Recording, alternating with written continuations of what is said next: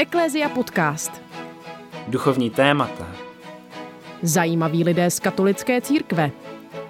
Aktuální dění. Ptejte se s námi.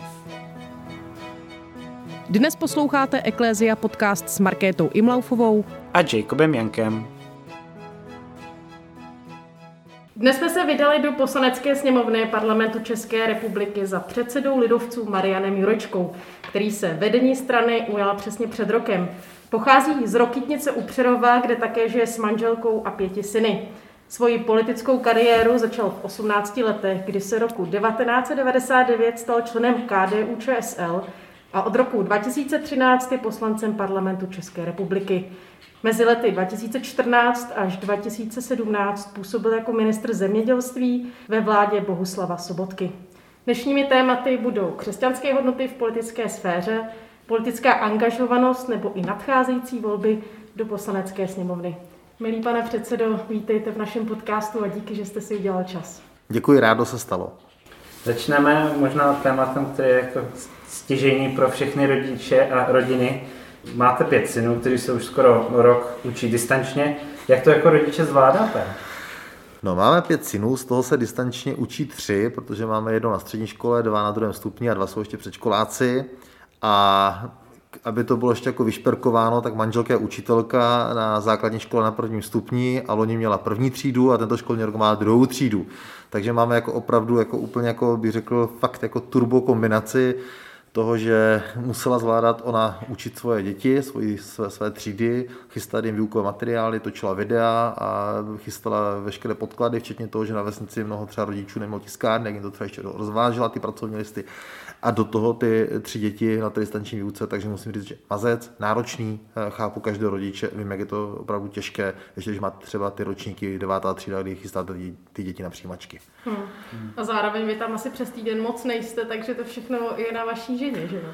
Víceméně to tak je. Já jsem eh, doma, eh, v pondělky mám práci v Olomouci nebo pohybuji se na Moravě, takže v Praze jsem od úterý do pátku, takže opravdu je to na manželce, ale musím říct, že skvěle nám pomáhají babičky, máme poměrně blízko, i když i ty babičky mají velmi, velké, velké množství vnoučat, tak to zvládají a hodně pomáhají. A nemyslím si, že jako politik bych byl eh, jako nějaký úplně výjimečný úkaz. Myslím si, že mnoho rodičů má také velké vytížení v práci, také mnoho eh, tátů, maminek má náročná zaměstnání, chodí třeba i pozdě z práce domů.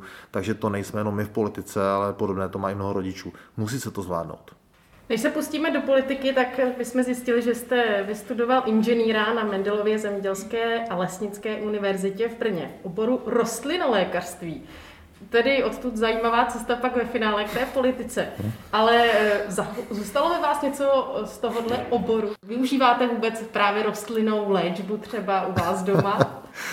Jaké bylinky? Takhle, já bych řekl, u nás je to rodinná diagnoza, protože vlastně prakticky skoro ten stejný obor studovala moje maminka, já jsem z pěti dětí, moji tři bratři, nebo moji dva bratři tak, tak všichni tři jsme vlastně vystudovali Mendlovou univerzitu.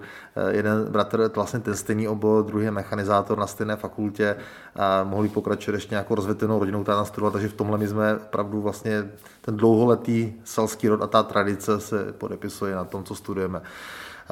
Z hlediska toho, jakým způsobem já tohle eh, praktikuji a využívám doteď, tak eh, musím říct, že stále se cítím být hlavně zemědělcem. Eh, rád se domů vracím i na běžné polní práce, na žně, jezdím s traktory, z kombajny, rád jdu do pole, odpočinout si hlavně mentálně.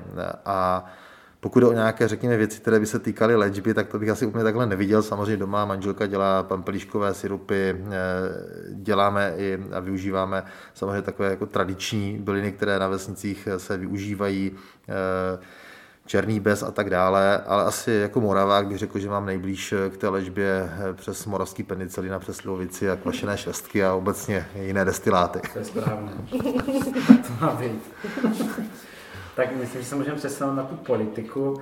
Do voleb zbývá 8 měsíců a jejich průběh byl nedávno narušen nálezem ústavního soudu, který zrušil ve volebním zákoně čtyři odstavce, teda paragrafy, a donutil politickou reprezentaci, aby našla důstojný kompromis, který může projít jak poslaneckou sněmovnou, tak senátem. Jak to teďka vypadá dneska, 19. února? No, e, měli jsme na tím jednání asi před deseti dny. To jednání už vypadalo, že máme dohodu, minimálně v tom, že eh, sněmovna projedná alespoň první čtení návrh eh, volebního zákona, který předložili lidovci v čele tehdy s Markem Výborným, který je autor tohoto návrhu. Nicméně bohužel na dvakrát se toto nepodařilo. Takže jsme ztratili 10 dnů, ten čas běží velmi rychle. Jsme ve velmi nepříjemné situaci a budeme chtít to jednání posunout předu příští týden, kdy přebírá teď iniciativu především předseda Senátu, tak aby se eh, ten čas nestrácel, protože já musím říct ještě třeba pro posluchače ten absurdní stav, že třeba mnoho lidí se mě ptá, když vidí třeba, jak se vládě nedaří, jak je vlastně neakceschopná, má velmi špatné výsledky v boji s pandemí, tak říkají prostě i po tom, co se stalo tady za poslední dny ve sněmovně, jestli by nebylo lepší té vládě vyslovit nedůvěru a jít třeba k předčasným volbám. Já tím lidem vysvětluji, že my vlastně tento krok ani udělat nemůžeme, protože bychom neměli podle čeho ty volby eh, realizovat, jak počítat ty mandáty. Takže my například musíme dokončit i tuhle přípravu a realizaci volebního zákona, protože to je základ čeho, abych v letošním roce mohl opravdu jít k parlamentním volbám. A myslíte si, že je ta šance, že to opravdu vyjde, že se to stihne do těch voleb, že prostě mm, ta schoda nebo že o to strany budou skutečně usilovat? Musí. My nic jiného, žádnou jinou možnost nemáme. Eh, já věřím, že tu shodu nakonec najdeme. Samozřejmě jsou tady rozdílné představy, především eh, zahnutí ano za pana premiéra, který by chtěl jeden volební obvod a chtěl by bonus pro vítěze. My říkáme, pro nás tudy cesta nevede. My si myslíme, že mají být poslanci určitým způsobem zpěti i za svými regiony a zároveň prostě ten bonus pro vítěze nechceme, protože vlastně to byl jeden z principů, který vlastně ústavní soud eh, tím svým rozhodnutím eh, zrušil, protože říká, nemůže být ten volební systém tak neférový, a tím bonusem pro vítěze bychom vlastně zase vraceli tu neférovost a tu nerovnost mezi sílou hlasů voličů v různých krajích České republiky.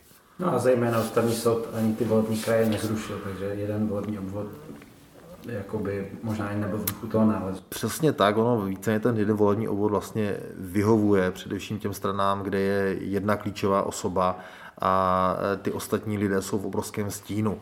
To znamená, i teď vlastně v minulých volbách to bylo tak, že na všech billboardech byl všude Andrej Babiš. Andrej Babiš byl 14krát lídr v České republice a mnoho lidí vůbec neví, jaký je ten lídr třeba za toto hnutí v tom jejich kraji. Neznají toho člověka.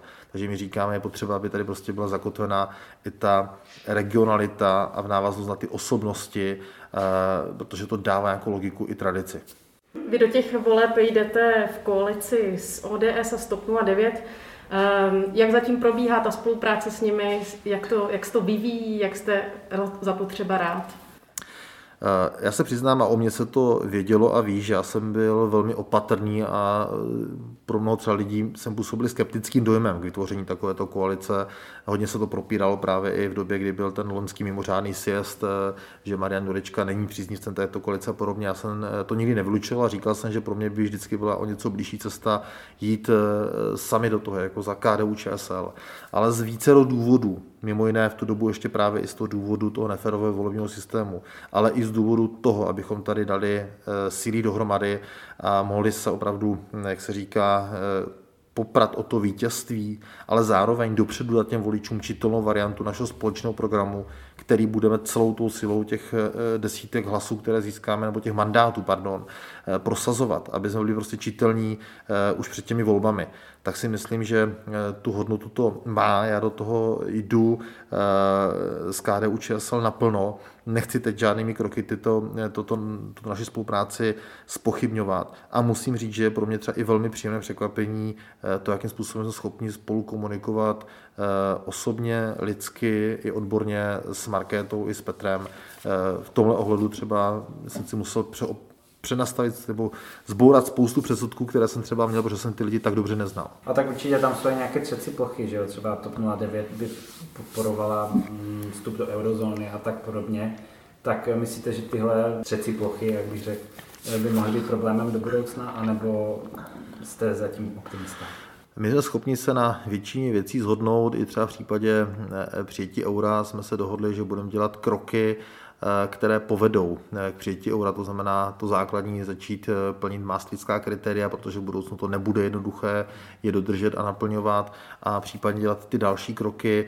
Máme připravené v programu některé věci, které by ve stavu k euru mohly firmám pomoci, to nechci tento okamžik prozrazovat. A já si to říct, že my na drtivé většině věcí jsme schopni se opravdu nakonec dohnout a přijít s dobrým kompromisem.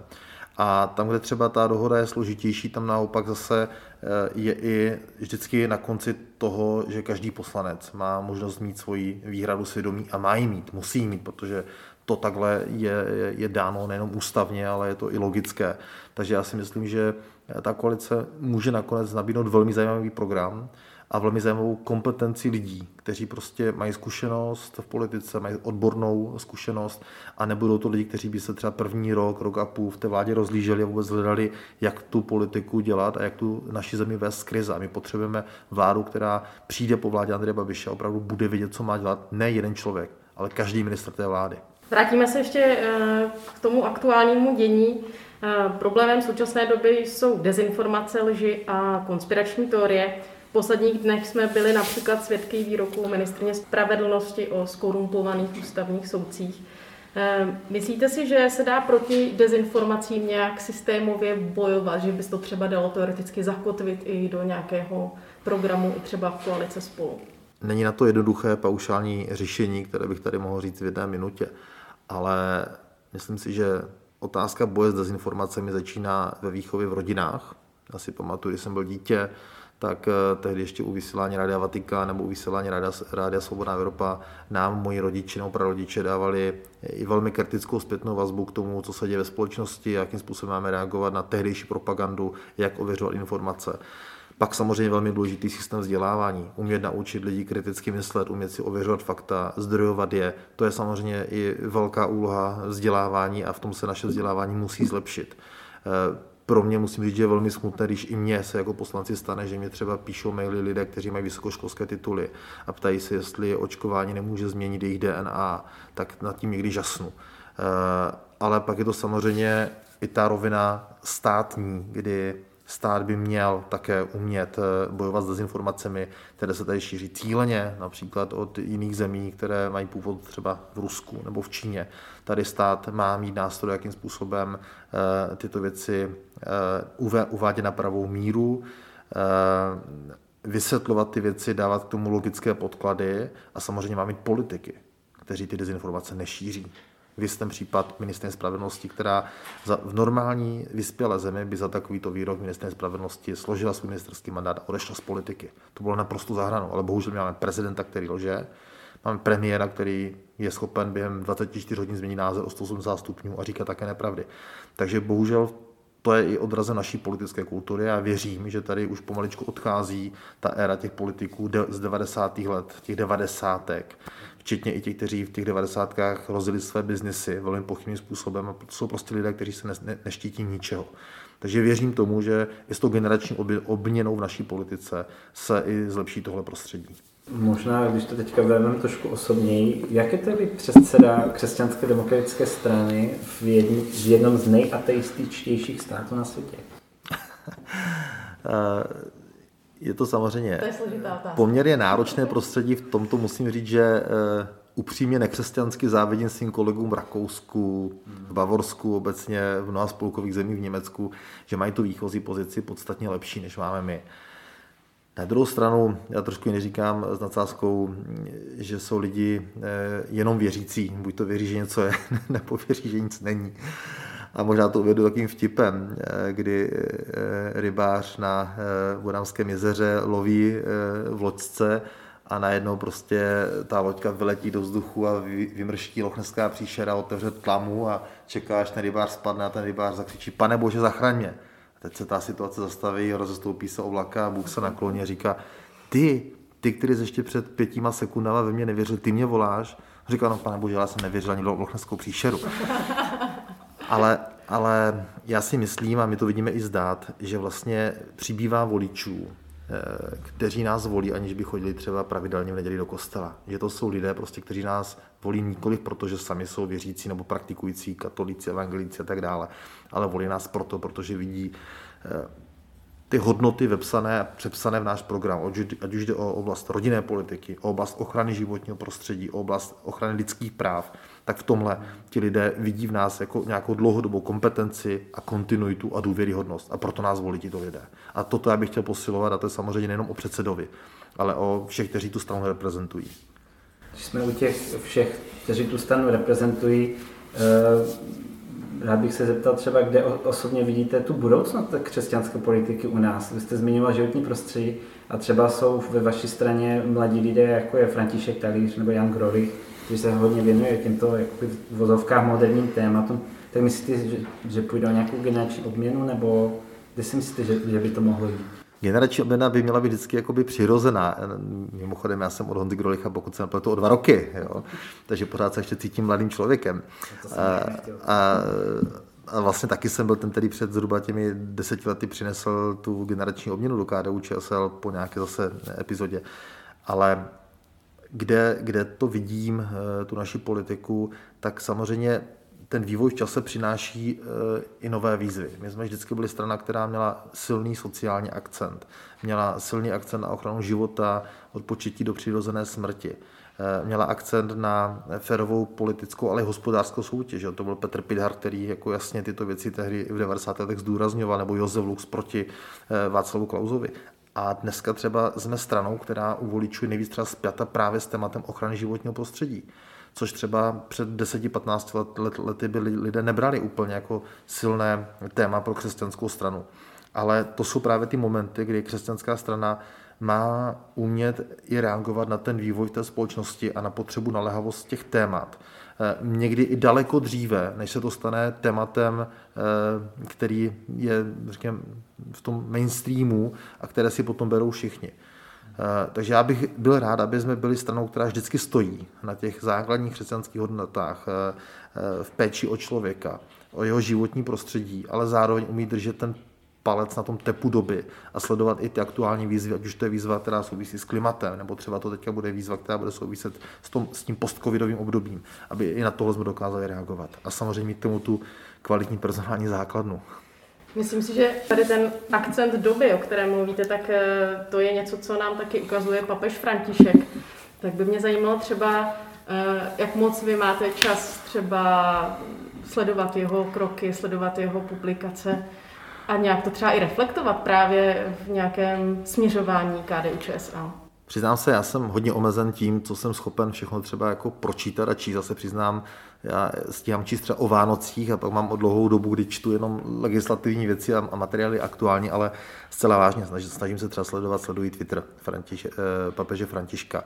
Četl jsem si třeba encykliku Laudato Si, protože byla svým způsobem přelomová, přinesla opravdu zase úplně jiný pohled na toto téma eh, z pohledu eh, i církve. Eh, takže snažím se tyto klíčové dokumenty sledovat, včetně i předních představitelů církevního prostředí u nás v České republice. Takže v tom si myslím, že pořád jako můžeme hledat velký zdroj inspirace v, tu, v té naší práci. A co je mě velmi blízké, je způsob komunikace papeže Františka. Že to umí podat srozumitelným jazykem a je u toho jako velmi věrohodný. A myslím si, že umí oslovat lidi napříč věkovýma, věkovýma kategoriemi. Takže to je třeba pro mě jako inspirace pro to, jakým způsobem některé věci dělat lépe i, i, i jako politik. Hmm. A možná právě i oslovovat ty lidi, kteří vlastně vůbec se neco, necítí být součástí církve, že prostě ten papež v sobě má něco, že tím, jakým způsobem mluví, takže oslovuje právě i ty lidi mimo církev a to možná je i to, co vlastně se snaží KDU aby nebyla jenom tou stra, stranou pro ty jako takzvaně věřící nebo pro ty, co chtějí chodit do kostela. Naprosto souhlasím a nejenom, že on mluví, ale i tím způsobem života a někdy jsou to třeba, řekněme, i třeba symbolické momenty, ale to, že jde pěšky eh, sám, nese si svoji brašnu, nemá žádné nějaké velkopanské maníry, to, jakým způsobem i v době třeba covidu v Itálii byl schopen jako jít do ulic mezi lidi, to je strašně silný příběh. To je inspirace nejenom pro nás, ale i třeba pro představitele církve u nás v České republice. Eh, takže to jsou ty, ty momenty, kdy jedna věc je ty věci říkat, prezentovat a druhá věc je to žít. Já vždycky říkám, to, že to, jestli je člověk věřící nebo není, to, jestli já jsem věřící nebo nejsem, tak to nemá být poznat z toho, jestli to říká, nebo si to někde o mě napsáno ve Wikipedii, ale jestli ten člověk to na mě vidí, když pozoruje můj způsob života, vyjadřování, chování a toho, co je za mnou. No a jak se právě třeba u vás v každodenním životě podle vás projevuje právě to, že jste věřící člověk. My tady třeba u vás v kanceláři vidíme kříž, tak to je taky určitě důležitý symbol. Ehm, jak, jak to vnímáte třeba v každodenním životě, že prostě s vámi nějak eh, působí Bůh nebo že, že s vámi pracuje? Kdyby ten Bůh a Duch Svatý tady se mnou nebyli, tak já už tady dávno nejsem, protože bych to musel zabalit, zbláznit se z toho a, a asi bych nasekal obrovské množství chyb a bod. Jo. Já to říkám na tom příběhu, že vlastně já jsem se ve 32 letech stal ministrem jako obrovskou zhodou okolností. Neříkám, že náhod, ale okolností. Na náhody nevěřím v životě. A já si pamatuju, já jsem byl tři týdny v té pozici ministra, cestoval jsem na radu ministrů zemědělství do Bruselu. Si teď kluk, který de facto přišel jako z vesnice, čouhala mě sláma z bod. Tam sednete mezi 28 jako lidí, kteří mají někteří úplně excelentní životopisy a teď tam prostě máte s nějak komunikovat, hájit zájmy České republiky, zemědělství a podobně. A teď tam sedíte říkáte si, jako, na to vás nikdo ne, ne, nepřipraví, já jsem nestudoval žádnou diplomatickou školu a nic. A řeknete si, tak pane bože, jako, tak teď, jako, teď vlastně teď se ukaž ty, protože jestli já to tady podělám a bude to průšvih, tak to vlastně nebude ostuda Jurečky, ale to bude ostuda tvoje, protože ty jsi mě vlastně do téhle situace chtěl dostat. Protože kdyby já aktivně jako si řekl, že někdy chci být ministrem, tak bych ním asi jako nebyl, kdyby to byl nějaký můj vytyčený cíl. Ale prostě každý máme ten svůj ideál v tom životě daný a tak jako říkám, a teď se snaž. A vždycky to takhle fungovalo. Takže já jsem trošku možná jako v tomhle až drzej, že to trošku na toho Pána Boha hážu, ať jako on teda jako pomůže, ale musím říct, že zatím v tom životě to jako takhle fungovalo, že ten Pán Bůh jako nenechal na holičkách. Jo. A samozřejmě ten život eh, věřícího člověka je odvislý nejenom od toho duchovního života, pravidelných návštěv služeb, ale vlastně, eh, když se třeba ptáte i na to, jak se to projevuje tak ano, člověk se snaží modlit ráno, večer, pokud u toho neusne, eh, i během dne a i ta rozhodnutí se snaží jako svěřovat, tak teď jdu o něčem rozhodovat, tak, tak aby člověk jako měl nějaký dar ducha svatého, aby se pokud možno rozhodl správně. Tak to je dobrý tip pro všechny budoucí účastníky Rady Agrifish za Českou republiku. Když zůstáváme ještě chvilinku té politiky, Měli jste někdy chuť s tou politikou skončit úplně, třeba po tom, co jste byl ministrem? že bych úplně aktivně někdy si říkal, teď už jako mám dost, nebo někdy jako, že če naštvaný, tak to úplně ne, ale přiznám se, že vlastně eh, třeba po tom sjezdu v Brně v roce 2019 jsem přemýšlel nad tím, že jestli to není jako nějaký signál třeba stáhnout se z státní politiky, směřovat někde do kraje nebo, nebo do komunálu, anebo úplně zpátky do zemědělství. Ale že bych měl já pocit jako tak teď jsem se naštval nebo zklamal a jsem třeba zhrzený nebo něco a teď jako mám prásknout dveřma a, a odejít, tak zatím takový pocit jsem teda neměl. Vy jste zmiňoval, že eh, je pro vás důležité si najít také čas na bohoslužbu tak eh, by mě zajímalo, jestli v současné době stíháte chodit i fyzicky do kostela, nebo jestli spíš koukáte na online vše. A zajímalo by mě pak, jestli máte nějakou vlastní farnost nebo oblíbeného kněze. Eh, máme svoji farnost, eh, vlastně farnost, kam chodíme pravidelně, na mše svaté, u nás máme skvělou pana faráře Tomáše Klíče a má u nás funkční rezervační systém, takže v tomhle musím říct, že jako církev 4.0 jede. A takže chodíme každou neděli do kostela i v tom omezeném počtu. Zavčas se registrujeme, kluci chodí ministrovat, takže, takže fungujeme.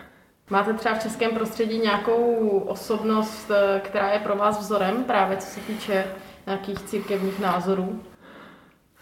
Já musím říct, že pro mě velmi inspirativními představiteli našeho církevního života byl kardinál Očenášek a kardinál Miloslav Vlk. Musím říct, že pro mě to byli lidé, kteří uměli pozvednout ten hlas nejen dovnitř, dovnitř církve, ale i do společnosti a nebáli se pojmenovat věci pravými jmény.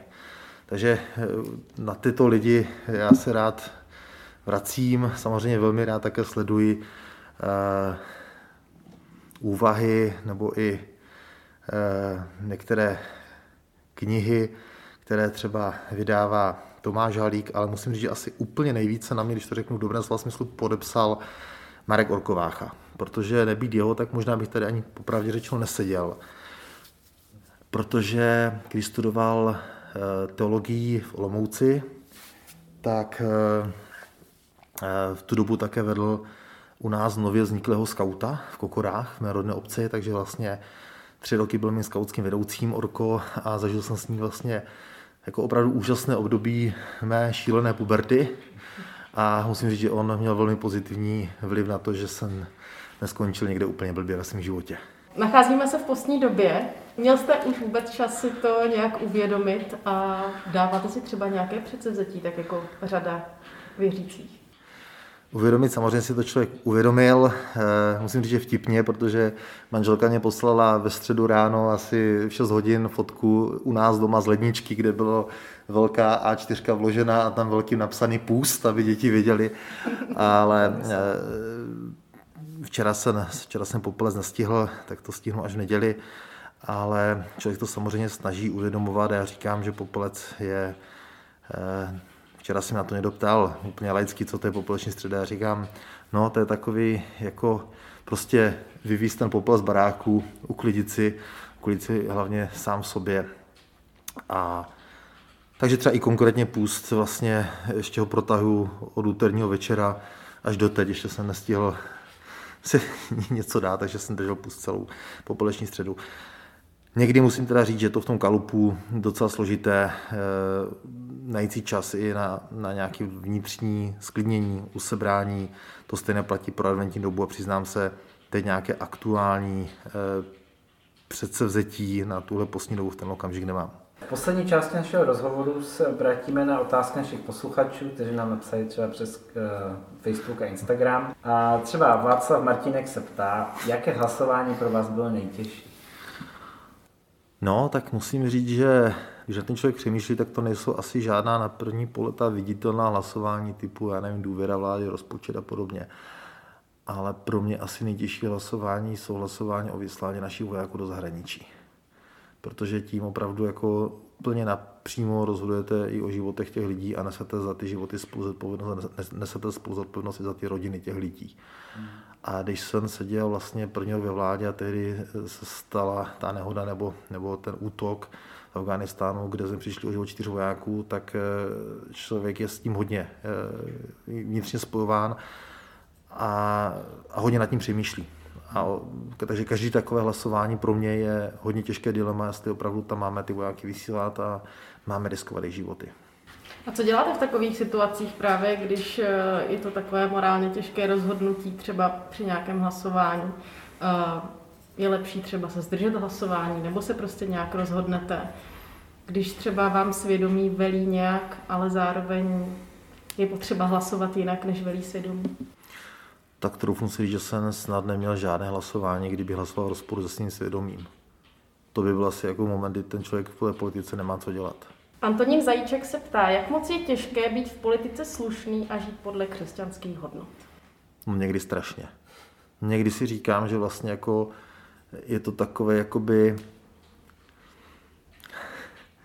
že prostě na tom hřišti hrajete ten fotbal s někým, kdo e, má o 20 kg méně, nebo vy máte o 20 kg těžší závaží, ale všichni od vás očekávají, že budete hrát ještě líp než on že prostě nemůžete si dovolit faulovat, nemůžete prostě používat některé techniky, některé momenty, ať už v prezentaci, v komunikaci nebo i třeba ve vyjednávání, protože prostě vy to neděláte. Vy prostě nelžete, nemanipulujete, nepodrážíte, když se na něčem dohodnete, takže to je někdy opravdu jako hodně těžké. Teď nemyslím jako pro mě, ale je to hodně těžké, jakoby umět udržet s těmi soupeři prostě ten krok a, a umět eh, ty, ty bitvy, ty, ty spory eh, vyhrávat a umět to potom taky umět odprezentovat jako lidem na veřejnosti, protože někdy tu věc řeknete, nebo váš protivník řekne v jedné větě, je to třeba polopravda nebo je to úplná lež, ale je naprosto srozumitelná pro ty lidi. A ti lidi okamžitě už mají jasno. Ale některá témata prostě se nedají vysvětlit objektivně v jedné větě. Nedají se vysvětlit ani ano nebo ne. Musíte prostě nějakým způsobem to třeba popsat. A v ten okamžik už třeba ztrácíte. Protože ti lidé tomu nedávají tu pozornost. Dneska prostě je doba titulková, zkratkovitá a vytrácí se to, aby prostě si lidi v klidu něco poslechli, přečetli, zapřemýšleli a pak teprve udělal nějaký soud nebo nějaké rozhodnutí. Tady máme dvě otázky od Jana Lebery, tak začneme u té první a ta zní. Je u vás při některých politických rozhodnutích víra stranou? Ne. A když se podíváme na druhou otázku, ta zní, jak se vypořádáváte s českým a teď v uvozovkách radikálním katolicismem. Například někteří katolíci volili v prezidentských volbách Miloše Zemana, protože někdy řekl, že je proti potratům, anebo názorové souznění některých katolíků z SPD a antiislamismu. Já si tady si pomůžu le- lehkým vtipem a doufám, že to bude pochopen jako vtip, že i mezi katoliky jsou dobří křesťané. Ale e, spíše já bych tyto soudy nebo hodnocení si vůbec nechtěl osvojovat. Já si myslím, že to nikomu nepřísluší hodnotit, kdo je dobrý katolík nebo dobrý věřící nebo dobrý člověk. E, nevidíme do těch lidí, neznáme jejich uvažování, a jednou nás v tomhle jako pěkně propere eh, nejvyšší instance a každý za sebe budeme mít co dělat, abychom dobře obstáli, pokud vůbec. Takže já si tato hodnocení nechám fakt bokem. Je cítit, že pro vás opravdu skutečně je ta osobní víra hodně důležitá. Tak by mě zajímalo, jak se třeba projevuje ta, ten aspekt víry třeba na nějakých eh, schůzích nebo zasedáních, když máte eh, z KDU ČSL nebo když máte nějaký siest, si třeba plácnu začne společnou modlitbou nebo bohoslužbou. Jestli to můžete třeba nějak přiblížit, jak moc eh, se ten aspekt víry a nějakých duchovních hodnot projevuje v rámci celé strany? Tak nezačínáme schůze tím, že bychom se modlili nebo že by součástí naší jednání byla mše svatá, ale třeba když máme sjezd, tak vlastně vždycky třeba v neděli ráno je, eh, je informace, kde je mše svatá, eh, nebo ekumenická bohoslužba, protože my nejsme jenom katolíci, je tady velká řada lidí i jiných vyznání mezi námi. A co je si myslím jako velmi pěkný odkaz, eh, který držíme prostě historicky, že vždycky na závěr našich celostátních světů se zpívá svato, svatováclavský chorál. A tam, když člověk stojí a slyší to, jak lidé to zpívají, tak vám z toho běháme na pozádech, protože to je opravdu jako síla, to je opravdu emoční zážitek. A jinak ještě jako z těch projevů, no by to možná tady řekla moje asistentka, že, že někdy eh, se snažíme i lidem, kteří píší a těch dopisů dostáváme obrovské množství a třeba vulgární jsou a podobně, tak jako vždycky, jako, když to řeknu, jim lásky plně odpovědět. Jo. Takže, takže i takhle se snažíme ty věci, věci mm, aplikovat do politiky. A teď máme pro vás takovou poslední otázku, nebo prostor vám chceme dát, ve kterém můžete uh, promluvit při našim posluchačům. Co byste jim třeba na závěr vzkázal, ať už jsou politicky angažovaní, anebo ne? Já bych měl na ně především prozbu, aby byli společensky angažovaní. Nemusí to být nutně v politice, ale prostě svém okolí, eh, ve své obci, aby nebyli jenom egoisty, kteří řeší svůj osobní život nebo svoji rodinu a to, jak se oni mají a jaké mají problémy, ale aby eh, byli připraveni vzít i odpovědnost za to, co se děje kolem nich a ve společnosti. A ten, kdo, ten, kdo má ty hřivny, tak ať se také prosím angažuje i politicky klidně na té komunální úrovni, dělat dneska zastupitele obci, starostu, nebo i na těch vyšších úrovních. Je to strašně moc důležité, protože když nad tím mávneme rukou a řekneme, to je špinavá věc, ať to dělá někdo jiný, tak ono opravdu ten někdo jiný to dělat bude. Ale pak nám všem ale vytváří podmínky tohoto světa, ve kterém žijeme my a naše děti. Takže vyzývám, aby opravdu se lidé nebáli, nebyli leniví a pohodlní, ale byli připraveni vyrazit z kůží na trh a přiložit rukou k dílu, aby ten svět byl lepší. Milí Mariane, děkujeme, že jste si na nás a na naše posluchače udělal čas, zvlášť v této nelehké době. Díky za vaše odpovědi, za vaši upřímnost a přejeme vám, ať se vám vaší službě daří. Děkuji moc a děkuji, že i touto formou se snažíte přinášet dobré věci do společnosti. Díky. Děkuji. A loučíme se i s vámi, naši milí posluchači, a těšíme se opět za 14 dní v Ecclesia Podcast. Jsme rádi, že jste si poslechli tenhle rozhovor. Pokud se vám líbil, neváhejte se ponořit do dalších našich epizod. Aby vám neunikl žádný zajímavý host, klikněte už teď na tlačítko odebírat. Jsme na platformách Spotify, Apple Podcast, Google Podcast, YouTube nebo na našich webových stránkách ecclesiapodcast.cz. Nezapomeňte nám taky prosím zanechat recenzi a hodnocení. Díky tomu se náš podcast dostane k více uším. Budeme taky moc vděční, když nás budete sdílet na sociálních sítích nebo když pošlete odkaz na tuhle epizodu pár kamarádům. Pán Bůh zaplať.